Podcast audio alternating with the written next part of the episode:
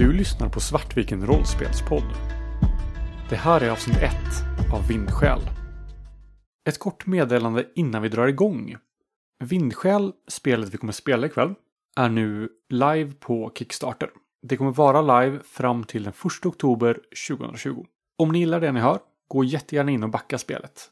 Ju fler backar vi får, desto mer coola saker kommer boken att innehålla. Så passa på nu medan det fortfarande finns tid. Nu kör vi!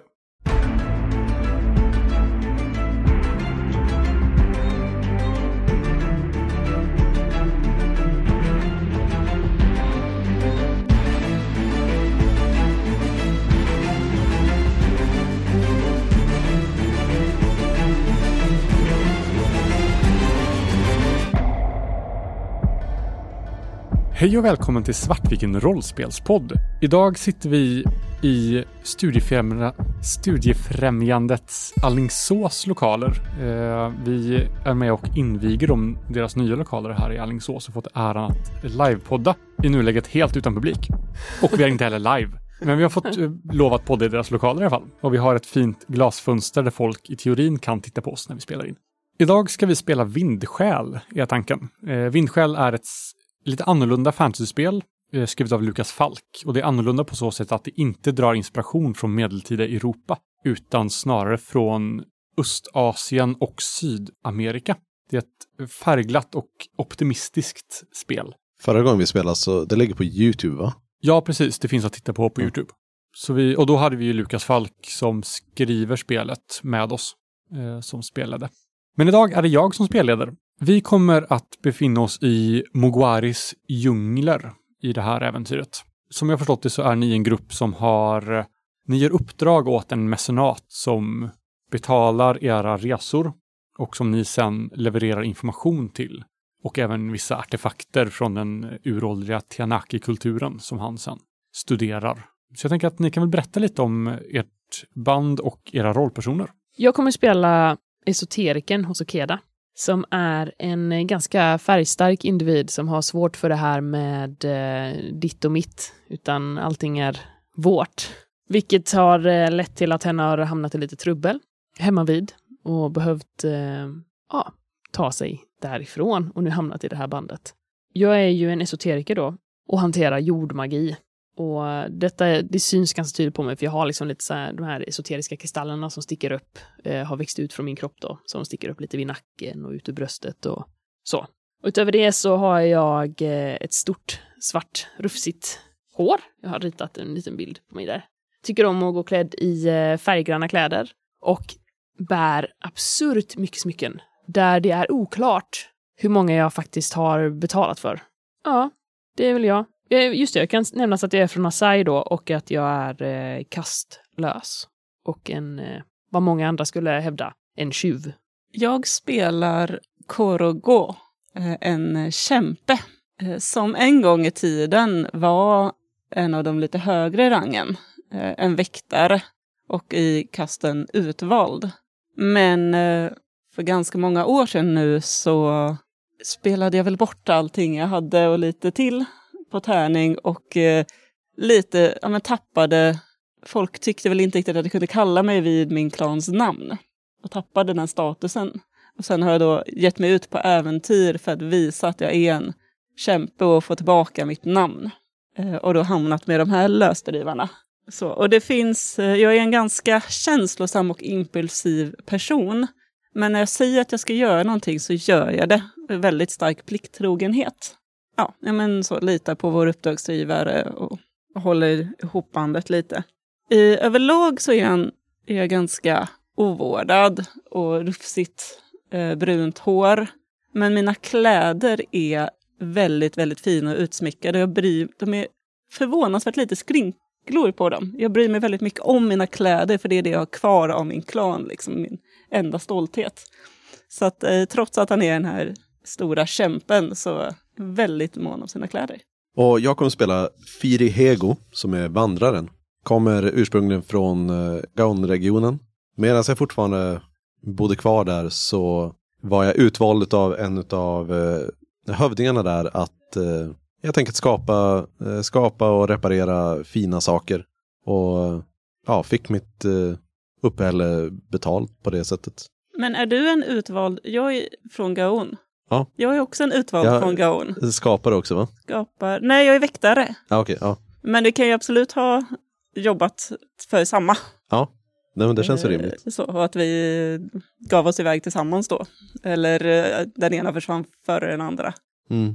På något sätt har hittat varandra i det här. Och hur har ni hittat mig då? Har jag bara så här, dök jag bara upp en dag och nu så är jag med? Alltså en esoteriker är väl, är väl eh, antagligen en ganska fördelaktig grej att ha med sig i en sån här, en sån här projekt. Jag Mm. kan föreställa mig att du, om du är lite av en sån tjuv som gillar att plocka på dig fina saker, så kan det ju varit att du snott något av mig Mm. och sen liksom, okej du får betala tillbaka det här nu genom att Genom jobba att för hjälpa oss. Okej, så jag har snott grejer av eh, Kanske. Om eh. Korogo. Eller jag kom på dig med att sno grejer, jag vet inte om det var direkt av mig, men det skulle Mm. kunna vara något. Jag tänker då- det är nu ganska kul att jag har snott av dig Ja. och nu så, eh, så arbetar jag av min skuld till dig. Precis. Firehego är eh, en ganska avslappnad karaktär. Beter sig inte riktigt på ett sätt så att, som att eh, lagar och regler är så mycket för hen. Utan eh, snarare att det är, eh, ja men det är, att följa sånt är eh, snarare ett, ett uttryck för respekt och liksom att, eh, eh att fungera bra med andra människor. Det är inte, det finns ingen värde i sig att följa de här lagar, lagar och regler. Hen är eh, vuxen, har en ganska atletisk eh, kropp, kroppsbyggnad. Lätt ärrat ansikte med långt eh, svallande hår. Eh, håret hålls så ganska, ganska han, håller, han håller sitt hår ganska väl. Liksom. Speciellt när det kommer till skapandet så kan verkligen det, ögonen glöder liksom. Och det kan vara, han kan ha en väldigt intensiv blick. Och klär sig oftast ganska avslöjande med korta, korta tröjor om, om någon tröja överhuvudtaget eller eh, oftast kanske ett, eh, eh, jag tänker så här, om, omlott. Stora delar av bröstkorgen är täckt av eh, det här eh, rutnätstatueringsmönstret som eh, i violett som är karaktäristiskt för klanen. Precis, för alla regioner i Agweon som den här världen heter har ju ett gemensamt ursprung. De är flyktingar från ett annat land för länge sedan och de har kommit hit. Så de är väldigt diversifierade och inom varje kultur och region så finns det en väldigt vid blandning av utseenden. Så man särskiljer eh, sin härkomst med hjälp av olika typer av tatueringar. Ska vi köra igång lite? Mm. Mm. Ni befinner er i Mogwaris djungler. Ni har fått ett eh, tips fullt rykten om att det ska finnas ett eh, Tianaki-tempel här i djungeln. Templet ska finnas vid ett gigantiskt träd. Och ni har på avstånd lyckats se det här trädet, så ni har liksom en, ett tydligt mål. Och ni har fullt stigar in genom djungeln. Och ni ser nu på avstånd en bit bort en by som ligger mellan er och trädet som ni ser borta på horisonten som sticker upp ovanför all annan skog. När ni närmar er byn så ser ni också att ni kommer fram till en glänta där det uppenbarligen har varit strid. Det finns blod på marken. Ni kan avgöra utifrån hur vegetationen ser ut att här har varit slagsmål. Ligger det skadade eller döda här också eller är det bara spår av en? Det är bara spår av. Eh, De har, det syns att någon har liksom tagit bort, släpat bort personer därifrån. Och vi ser inga personer alls i byn. Jag har inte kommit Ni har inte kommit fram till byn än. Okej. Ni är fortfarande så att ni, ni kan ana byn där borta lite ljus bland träden, men ni ser inga människor än. Och det här verkar inte så välkomnande. Jag så här, petar lite med ena foten i ett av de här eh, blodspåren. Kan vi försöka avgöra hur länge sedan det var det här skedde? Det kan vi göra. Du kan slå visdom för det. Och när du vill slå så slår du ju lika många T6or som du har i ditt färdighetsvärde. Femmor och sexor är framgångar. Eh, och just det, och varje slag har en risk och ett motstånd. Risk visar hur mycket risk det är helt enkelt. Motstånd visar hur svårt det är eh, att lyckas. Eh, jag skulle säga att det är motstånd 1. Det betyder att du betyder, behöver ett lyckat slag. Och det är låg risk. Eh, för om du misslyckas så händer det liksom ingenting. Eh, en lyckad. I vanliga fall då, om risken hade varit högre så hade det inneburit att du hade lyckats men du hade tagit en konsekvens. Du kan se att den här striden, det var rätt nyss. Det kanske är någon timme sedan bara. Det är strax innan ni kom hit. Jag böjer mig ner och undersöker marken lite grann och säger att det verkar ha skett väldigt nyligen. Vi, det kanske finns en risk att de eh, i byn är lite försvar, på försvar. Det kanske är byn som har gjort det här. Nu ska vi inte vara sådana. Nu ska vi inte vara så dömande, Firhego. Jag förstår inte vad du menar. Det, det sa väl ingenting ingenting om.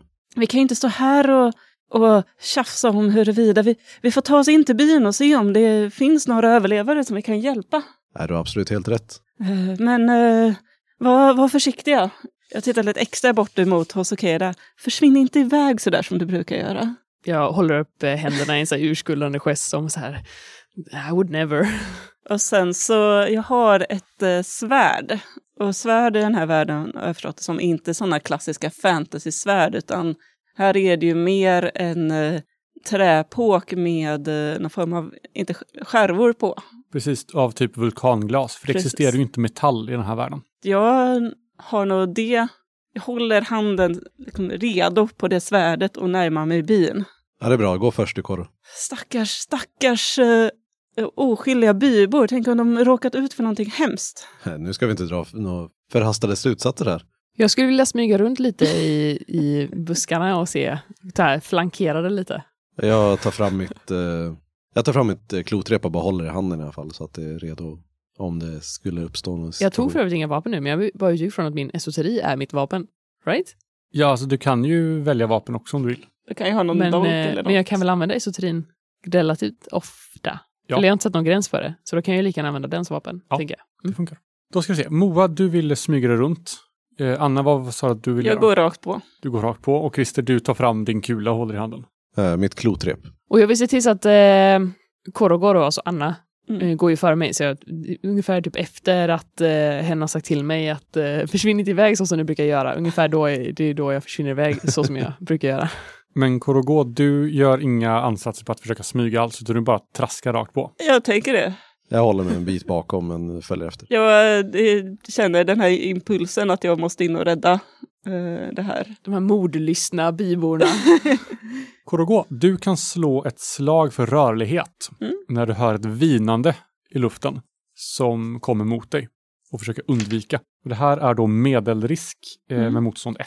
Och lyckade var fem och sex år. Mm. Jag fick ingen lyckad. Ingen lyckad, det betyder att du misslyckas. På medelrisk så innebär det att du blir träffad av en projektil Okej. och tar en skada. Mm. Så den sätter sig i din, eh, din axel.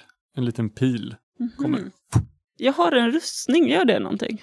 Ja, rustningar kan du använda för att sänka konsekvensnivån. Ja, okej. Så om du spenderar en rustning så går du från, eller ett skydd snarare, Ja, okej. så går Så- du från medelrisk till låg risk till exempel. Ja, okej. Men det är liksom en eh, one time use-grej eller en Den laddas upp efter ett tag när du Okej. har vilat.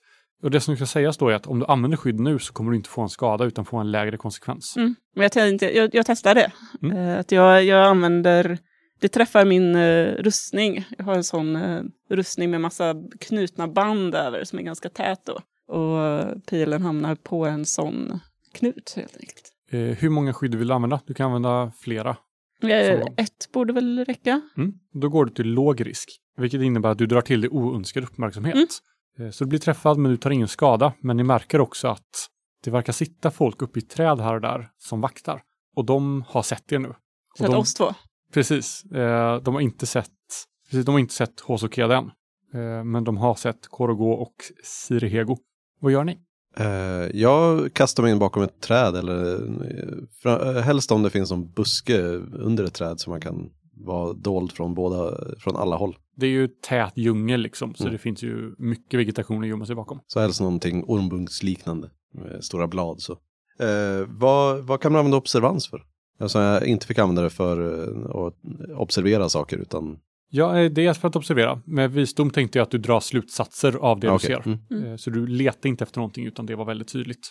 Eh, Men observans är att titta sig omkring och se Okej. saker. För jag tänkte om jag, jag vill bara försöka få koll på läget. Liksom, hur många är det i träden? Är det hela, alltså där vi har varit, där vi precis kom ifrån också? Eller är det bara närmare byn som de finns? Eller så? Du kan slå observans. Vilken svårighets... Det är motstånd 1 och låg risk. Ja, det spelar ingen roll. Jag fick ju ingen lyckad ändå. Så. Nej, du eh, sticker upp huvudet och börjar kika omkring för att få koll på dem. Och du blir sedd. Så de har koll på dig nu även fast du sitter i skydd liksom. Håso, du vill smyga dig iväg. Eh, så du kan slå rörlighet för att göra det utan att de upptäcker dig också. Yes. Och det här är då, eh, ja också det är låg risk. Det finns en risk att de ser dig. Hur mycket, många tärningar är det jag använder? Är det så många som jag har liksom i själva färdigheten? Precis. Så här skulle det vara fyra då. Ja, stämmer. Fick jag två lyckade. Och då är det lyckat utan konsekvens men utan extra effekter. Så du lyckas smyga iväg. Eh, och de ser det inte så du kan liksom flanka dem om du vill. Men jag antar att jag hör när de skjuter. Ja, jag Jag tänker att jag kommer säga något. Ja, det, det känns ju som att eller man ändå kanske hör det. Men det hade varit rimligt om det här som påkallar uppmärksamhet med konsekvensen är väl Mm. att eh, du ropar till eller något sånt där. Ja, ja men precis. Jag tänker att aj, vad, vad är det här? Och så snäpper jag iväg den här lilla pilen och tittar mig omkring och börjar ah, Kom fram era fegisar! Och jag plockar fram en sköld som jag, jag har en sån månskävsköld eh, som jag eh, har haft i bältet och nu tar fram den och börjar eh, snurra runt och hålla koll på alla. Du inser att det verkar vara inte jättemånga som bor i byn, men de är ju i eh, exceptionellt numerärt överläge. Och ni kan också se längre bort i byn att folk, de verkar göra sig i ordning för strid. De står liksom och klär på sig, tar fram svärd och tar fram liksom rustningar och sköldar. Som att de faktiskt är redo att eh, ge sig ut i strid. När eh, det blir möjlighet sen, så jag skulle vilja göra någonting med de här träden som de sitter i. Vi kan ju gå över till Hosokera direkt. Det jag skulle vilja göra då när jag ligger här i buskagen och inser att eh, ah, nu, nu står ju Korgo där igen och tror att eh, allting kan lösas med våld. Which, you know, to be fair, för det mesta är sant i hens fall, men eh, det känns ändå som att jag bör hjälpa till, kanske. Och då tänker jag att jag vill eh, göra sankmark under en del av de här träden, så att de liksom börjar väldigt kraftigt och väldigt plötsligt luta. Så Mm. att de här som sitter i träden förhoppningsvis ramlar ner. Det låter som någonting med medelrisk, eh, vilket innebär att du kommer få minus en tärning till slaget. Ju svårare det är, desto färre, fler tärningar får du eh, som minus liksom. Men ja, du kan slå för det. Yes. Och då jag har fem i, ja, det är det kanalisering då antar jag. Ja, precis. Så då får jag fyra då. Eh, tre lyckade. Det går bra för mig idag. Då innebär det att du lyckas och du kan dessutom få en bonuseffekt, typ eh, påverka flera träd eller göra att effekten blir större. Eh, men i nuläget får jag göra det på de träden som jag sett att det är, Ja. där de sköt från. Precis. För då tänker jag att extra effekten skulle ju vara nice om det kanske blir att de blir lite rädda för Korogo. Ja, men det funkar. Ja. Så du, ni kan se allihop hur de här träden börjar liksom sjunka neråt när marken tycks nästan upplösas under träden. Och ni kan höra skriken av rädslan uppe i träden. Eh, och de kastar skrämda blickar på Korogoro, eller Korogo. Och sen börjar de dra sig tillbaka in mot byn. Och ni eh, avgör rätt snabbt, om ni inte redan har gjort det, att de här är fientligt inställda och kommer nog inte att acceptera er hjälp om ni försöker närma er. Ah, spring på bara. Jag tänker ju att det är liksom jag har, eh, när jag sa åt dem att komma fram och så var jag som liksom med min röst fick träden att skapa. Eller ska, när jag uppmuntrade dem att komma fram så var det jag som fick träden att skaka så pass mycket så de liksom började trilla ner på marken. Eh, med min egen kraft så har jag fått dem att komma fram och fly därifrån. Det känns lite som att vi mer och mer blir missionärer. Så här, Kom ut! Jag ska hjälpa er!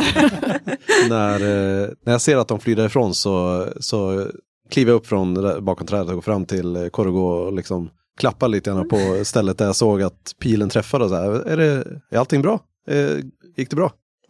Tittar bakom mig och ser på eh, byborna som flyr in i, i staden, eller byn antagligen för att beväpna sig ännu mer. Ja, det var ju bara en liten nål. Den kom inte ens genom rustningen. Jag- har my- mycket värre saker, vet du. Ja, ja självklart. Men eh, vart tog, eh, vart tog Hoso vägen nu då? Jag tittar runt på, på träden som eh, alla så här lutar väldigt oroväckande nu och säger att eh, ja, men om vi kanske går tillbaka till eh, krigsplatsen så kanske Hoso kommer upp, eh, kom, dyker upp. Ja, De verkar inte vilja ha oss här.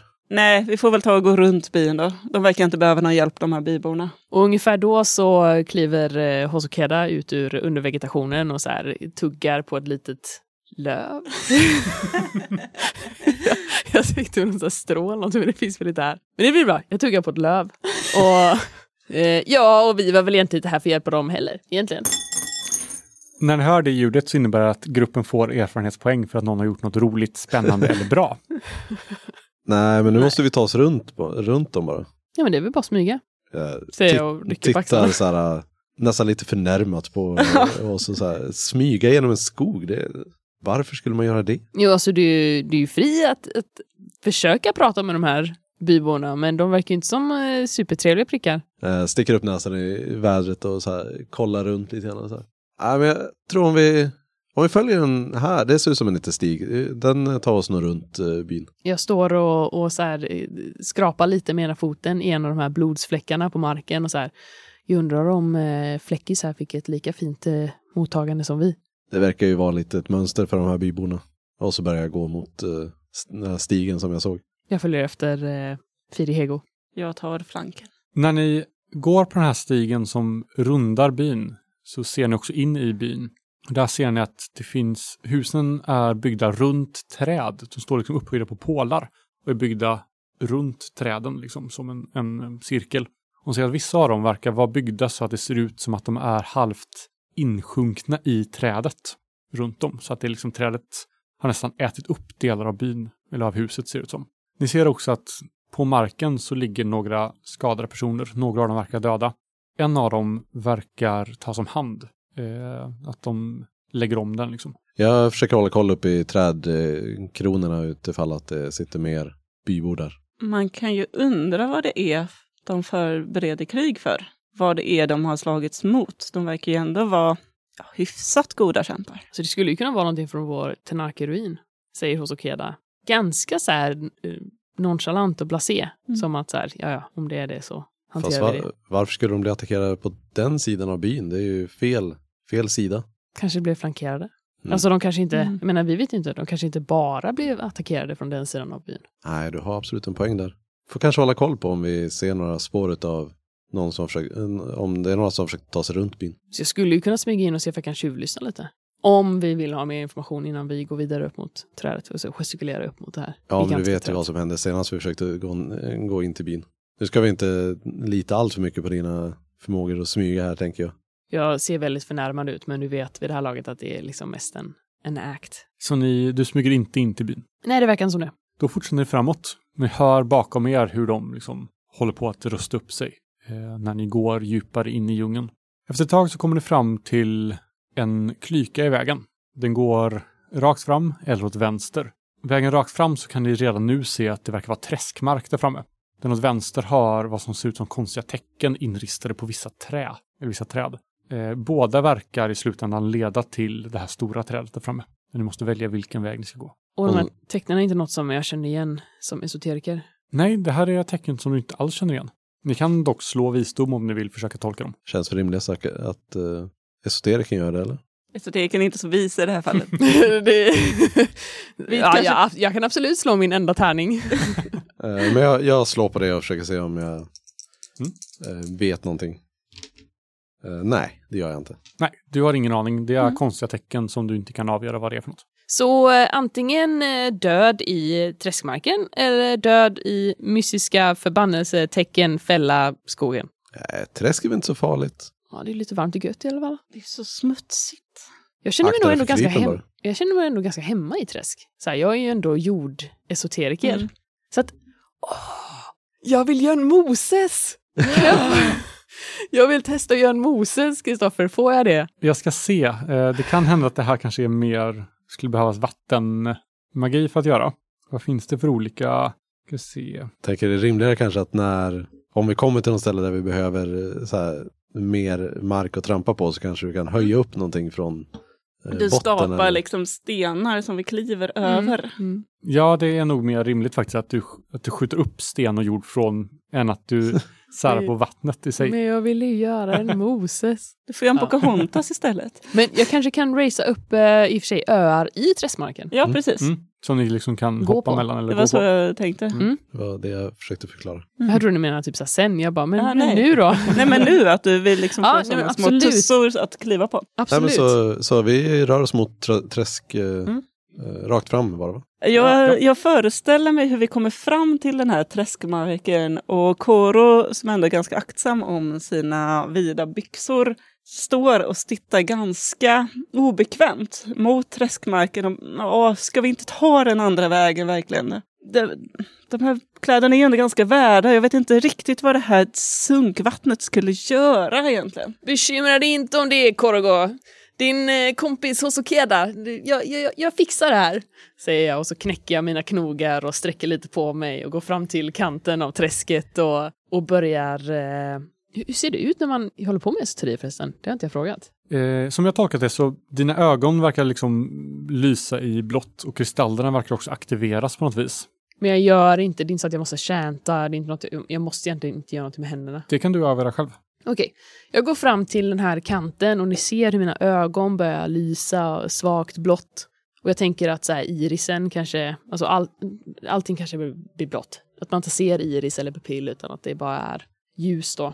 Och de här kristallerna som sticker upp i min nacke och ut i, liksom, i bröstet där när jag har, jag har ju ganska så avslöjande kläder på mig så att de syns ju.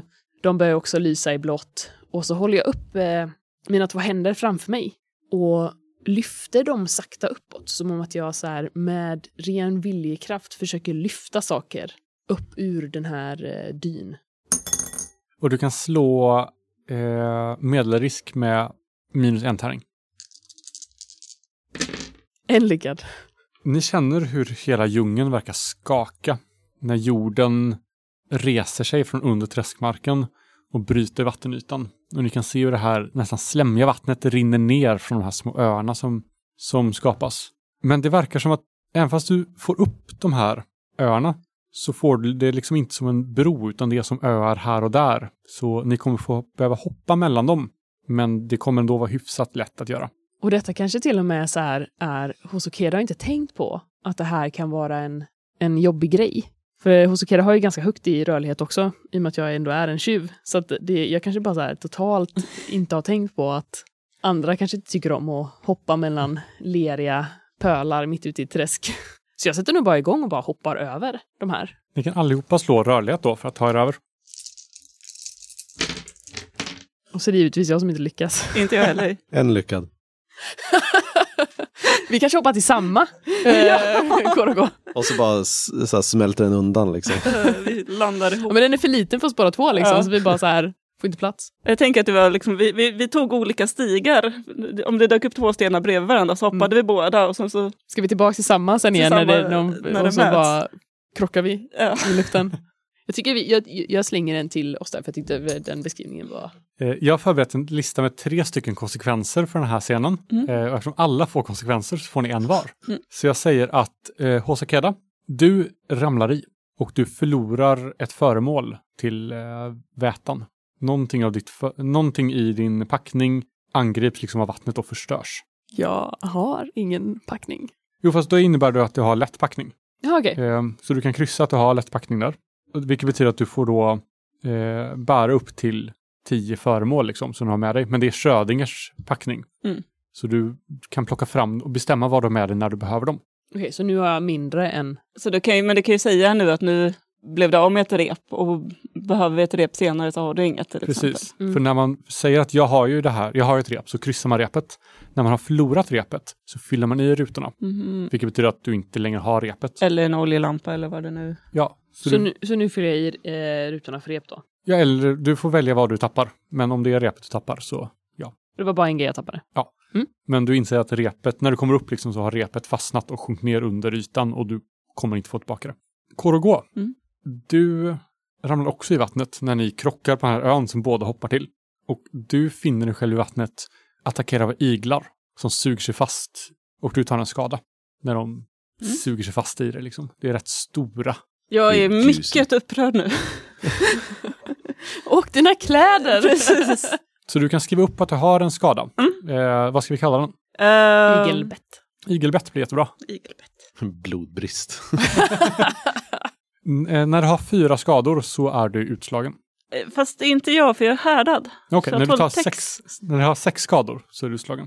Eh, Firehego, du kommer ju fram, men du tar sån jäkla tid på dig och det är så svårt att ta dig fram att du blir, eh, du får ett tillstånd som är eh, frustrerad. Jag är frustrerad på de här två som håller på och badar när vi, ska, när vi har viktiga uppdrag för oss. Alltså jag tror nog faktiskt att det är det Hosokeda gör.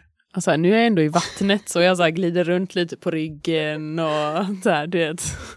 Latcha lite. Hur reagerar Korogod när hen blir attackerad av stora iglar? Jag föreställer mig hur Korogo eh, försvinner ner i vattnet och sen så kommer upp med ett vrål och krälar sig upp på den här lilla, lilla ön som någon slags träskmonster där det dryper om eh, liksom det här Tove-håret och Eh, äh, mina fina utsmyckade kläder är nu helt bruna. Och så har jag då en stora iglar som jag, när jag krypit upp... Kan du ta en i fejan? Ja, jo, det är fantastiskt. när jag krypit upp då så upptäcker jag liksom, försöker känna och upptäcker den här igen i, mitt i pannan.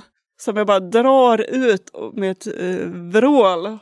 Skriker eh, fruktansvärt, fruktansvärt argt och kast, jag tror jag kastar den här igen på dig Hosokeda. För i helvete Hosokeda! Jag försöker ducka. uh, och sen uh, är det nästan, jag, det, står, det ser nästan ut som jag är på väg att kasta mig igen. Varför kasta mig över dig? Uh, men jag står och gungar lite och sen så hoppar jag bortåt mot stenarna för jag vill ju inte hamna igen. Jag försöker också ta mig upp på sån här liten, eh, liten ö och bara så här. Men jag visste ju inte att du skulle hoppa dit! Du får ju kommunicera, Korogo! Jag sa redan innan att jag inte ville hamna i träsket och nu är vi här i det sabla träsket! Eh, Koro börjar, Korogo börjar här, dra av sig sina kläder och jag tänker ändå att jag har med vattenskinn. Så jag hellre liksom slösar mitt vatten på att uh, göra rena mina kläder. Då kan du fylla i uh, rutan för vattenskinn där. Mm. Du har fortfarande kvar vattenskinnet och du kan fylla på det igen, men mm. du har mm. inget vatten kvar. Ni kommer alla få slå observans också. Jag känner att uh, Korogo är så smidig och tyst. Två lyckade. Ingen Två lyckade. Uh, Seems about right. Firehego och Hosakeda, ni ser borta i, bland träden så flyter en kropp med ansiktet neråt i vattnet. Helt orörlig. Uh. Det här är en person som uppenbarligen inte är från den här byn. Eh, helt andra kläder. Och kroppen verkar eh, färsk. Jag tittar på uh, Firihego och pekar bort mot den. Fläckis 1! Ja. Det är Fläckis! Ah.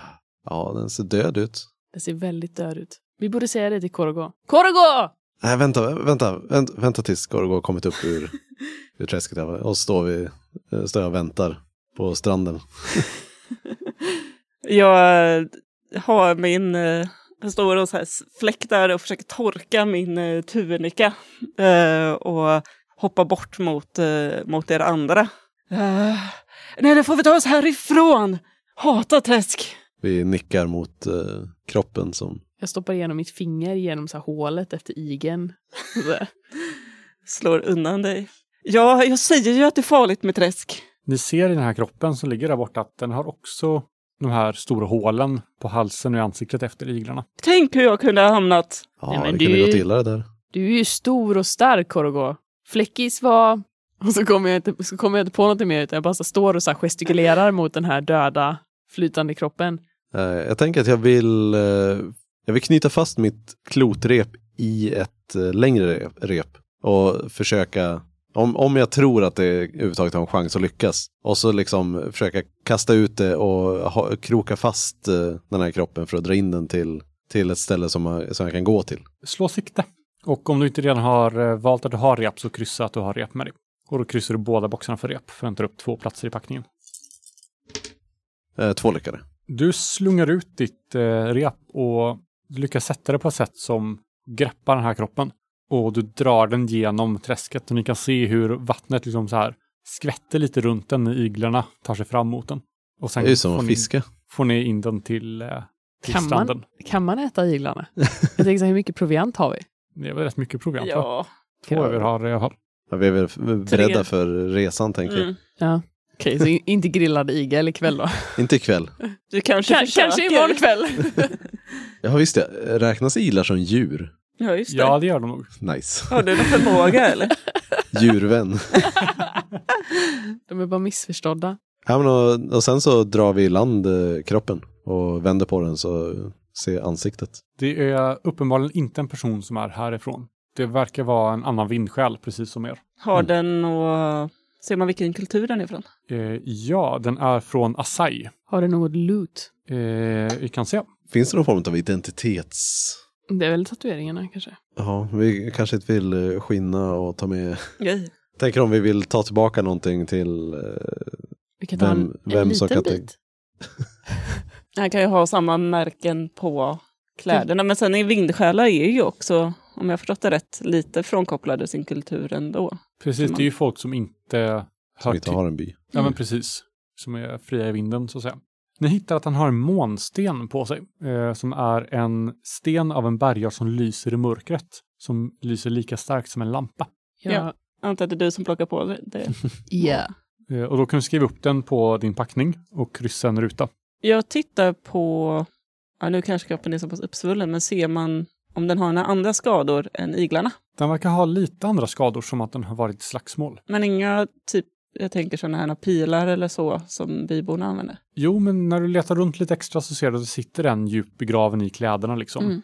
Så det verkar som att han har varit i bråk med byborna. Så eh, kanske ganska tur att vi inte gick in till byn då. Säger jag. Medan jag låter den här månstenen så här vandra över mina knogar.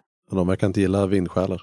Vad, vad är eh, respektabelt sätt att eh, göra sig av med kroppen nu? Ja, vad är respektabelt sätt att göra kroppen? Vad har ni för, eh, för kulturella grejer ni skulle vilja, eller som, som ni har i era kulturer? För det finns inget färdigt i spelet liksom, så det är upp till er att... Vilka, vart, hur såg landskapet som vi kom ifrån? Det var högland va? Ja, precis, höga berg och sånt Ja. tror jag. Vänta Ja. nu, det här, det här var någonting som dök upp när vi spelade med Lukas va? Ja. Mm.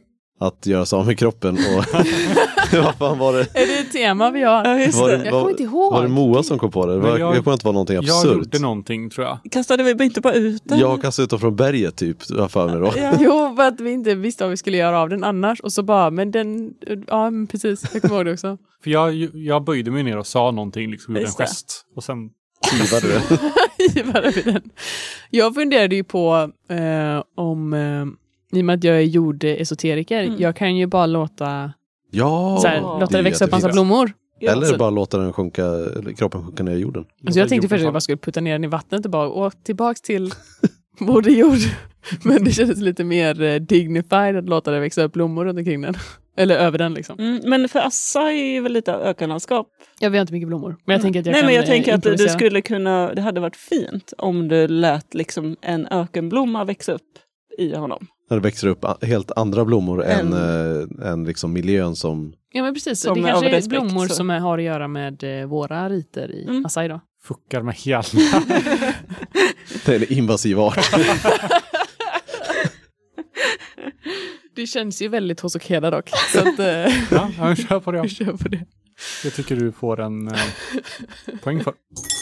Men eh, är det någon som föreslår att vi ska begrava den här personen? Ja. Och, så, eh, fan, Hosokeda kommer inte ta det initiativet Nej själv. men det är absolut Firi. Jag tror både Firi och Korogo är liksom hans plikttrogenhet tycker jag ändå att det, det ska hedra de andra vindsjälarna. Då håller Hosokeda upp eh, två händer. Lämna det till mig, kompisar. Jag löser detta.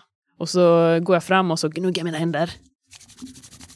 Och sen så håller jag upp dem och mina ögon blir återigen blå. Och runt omkring den här eh, kroppen, fläckis, så växer det upp massa rankor av ehm, ja, en, en grön växt som liksom sluter sig kring den här kroppen och liksom tvinnar in den i band egentligen av grönska. Och eh, när man egentligen inte ser kroppen längre, då blommar det ut vita små blommor som ingen av er eh, sett förut. Och som är väldigt, väldigt enkla men väldigt vackra och ganska så små. Så helt, eh, när jag är färdig och öppnar ögonen igen så är hela den här kroppen täckt med de här vita små blommorna och de här gröna rankorna. Och man kan ju inte egentligen se att det har varit, det är som bara en liten kulle av blommor. Jag böjer mig ner och, och tittar noga på en av de här blommorna och beundrar den. Jag håller mig nog ganska långt borta ifrån Hosokeda av rädsla att jag ska stöta in i henne igen. Jag, vet, jag förstår ju inte riktigt det här med esoterin. Tycker väl att det är lite märkligt, men väldigt fint ändå. Och det ser nog lite absurt ut när mina de här kristallerna börjar pulsera och Mm. de sticker ju ändå ut ur min kropp. Ni fortsätter er vandring genom den täta djungeln. Det är kvalmigt och varmt och ni har stora problem med myggor som, eh, som jagar efter er. Men till slut kommer ni fram till det här gigantiska trädet verkligen. Där den här Tianaki-ruinen ska ligga. Och ni tittar omkring. Det här trädet är extremt stort i omkrets. Eh, det är som nästan lika stort som hela byn liksom. Det är enormt. Och nerför barken så finns långa tjocka rankor eh, som liksom hänger ner. Men ni ser ingen ruin någonstans. Jag går fram till trädet och börjar på och eh, liksom försöka fösa undan rankerna och eh, se hur mycket de sitter fast i trädet. De verkar sitta rätt rejält fast. Jag följer blicken med de här rankorna uppåt. Går de in i trädkronan? Ja, de verkar försvinna liksom långt upp i, i skyn. Och när du tittar upp för det här trädet så ser du att en bra bit upp så sticker ut någonting som ser ut som sten ut ur barken. Det ser ut som att det här trädet har nästan ätit upp ruinen. Att det var en gång ett litet träd som liksom växte upp bredvid ruinen och sen bara absorberade in i, i sig. Som, som byn. Träden i byn. Ja, det här känns ju som ett ställe för dig, eh, hos Okeda. Träd som eh, slukar saker och ting. Du måste känna dig som hemma här. Där Ja. uppe är templet. Jag tror att det är dags för en liten eh, klättringstur, va? Kul! Säger jag och ser väldigt glad ut och sen börjar klättra upp för den här rankan. Vad gör ni andra två? Jag följer efter. Om inte annat så är det bättre, bättre vantage point där uppifrån. Ja, men jag gör också det. Men jag låter de andra klättra före. Jag vill att alla slår observans till att börja med. Eh, ingen risk. Inga lyckade. Ingen lyckade. Inga lyckade. Ni eh, börjar klättra helt enkelt. Och jag vill att ni ska slå rörlighet. Och den här gången med, eh, kan vara lagom här. Kan jag säga låg risk till att börja med? En lyckad. Ja, en lyckad men den... Ingen lyckad. Jag skulle säga att Korogo och Firehego, ni klättrar uppåt. Och ni inser efter ett tag att ni känner blickar som bränner på er ovanifrån. Där ni ser högt där uppe två personer som står. De är inte helt uppe vid ruinen än, men nästan. Och de tittar ner på er. Hosokeda, du däremot inser att du börjar tappa greppet. Och du börjar halka ner och du inser att det är rätt långt ner. Och jag vill att du ska slå ett till rörlighetsslag, men den här gången på medelrisk. Eftersom du nu är i större fara. Vad innebär det att jag blir av med tärningar? Nej. Nej. Det innebär bara att du slår igen fast med högre risk. Ja men nu är det lugnt, nu står jag tre sexor. Så att, eh, Ja, då lyckas du, du lyckas liksom rädda upp det här, få nytt grepp och till och med hitta en ranka som ger dig extra fart upp. Så du kommer klättra snart förbi de två andra. Jag, jag, har, jag har en bild i huvudet. eh, Och det är hur Hosokeda liksom faller ner och tar tag i en ranka och liksom svingar. Men den här rankan får sån fart och den liksom svingar förbi uppåt. Och Ja. lyckas då greppa en ranka över oss. jag har också en liten idé om varför jag börjar tappa greppet. Och Ja. det är för att så här, ooh, shiny! Eh, och så är det typ så här ett fågelbo eller någonting. Bara så här, jag inte, finns det motsvarigheten till skator eller någonting så är det bara någon liten dassig sked där. Men, men jag måste ju liksom kika efter. Eh, Och sen plötsligt befinner du dig ovanför de andra. Och sen inser ni att de andra två, de måste ha kommit upp nu. För det börjar falla sten ner mot er. Du har lyssnat på ett avsnitt med Svartviken rollspelspodd. Vindskäl är skrivet av Lukas Falk och utgivet av Bläckfisk förlag. Musiken är gjord av Alexander Bergil.